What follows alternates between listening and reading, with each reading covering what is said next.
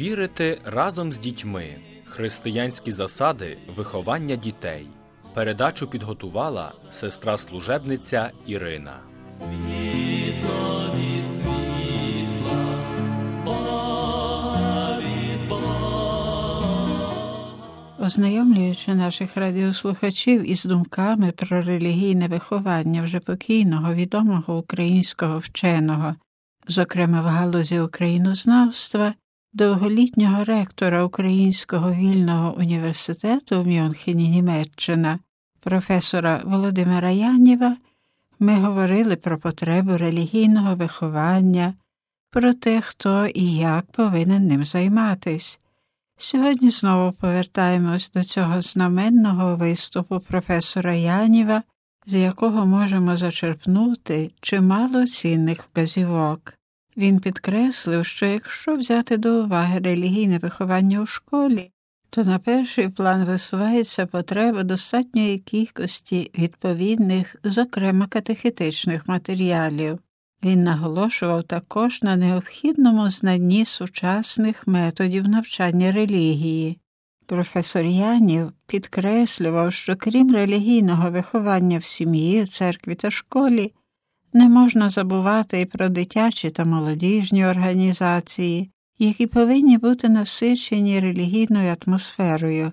Релігійний елемент, зауважив він, мусить бути далеким від обмеженості, вузькості та селективності. Мовляв, тільки ми це еліта, але одночасно він має бути далеким від практичної політики.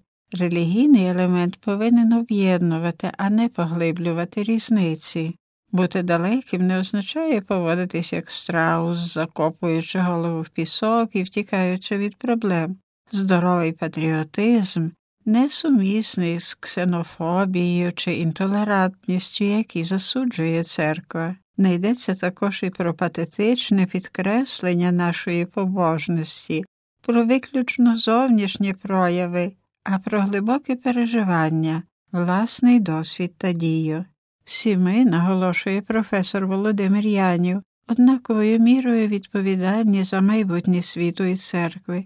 Всі ми, а отже, не тільки церковна ієрархія та духовенство, але й усі миряни є членами церкви, містичного Христового тіла. Отож також і миряни мають великий обов'язок дати свій вклад у релігійне виховання молодого покоління. Професор Володимир Янів підкреслював, що дитина, яка здобуде справжню релігійну освіту та виховання, ніколи не потрапить на дорогу зла, тільки християнська релігія може підняти народ з морального упадку, захистить тисячі молодих людей від порушення Божих заповідей. Тільки християнська релігія може врятувати молоді душі, вселити в них віру, надію, любов до ближнього і до Бога та жити згідно з Божими законами, тільки вона може припинити зростання злочинності. Тому християнські батьки, католицькі, громадські, культурні організації повинні докладати всіх зусиль, аби українські діти мали змогу набути християнське виховання та необхідні релігійні знання, адже якщо в їхніх душах не будуть закладені основи християнського життя, то вони заповнять душевну порожнечу різними аморальними вчинками та зростуть безбожниками. Релігійно-християнське виховання це обов'язок даний Богом. Діти насамперед належать до батьків і до церкви.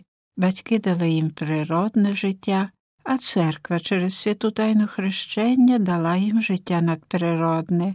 Тому не держава, як це постійно впоювали при комуністичному режимі, а насамперед батьки та церква мають право до дітей, а тим самим і обов'язок керувати їхнім вихованням, щоб вони зросли добрими членами церкви і народу.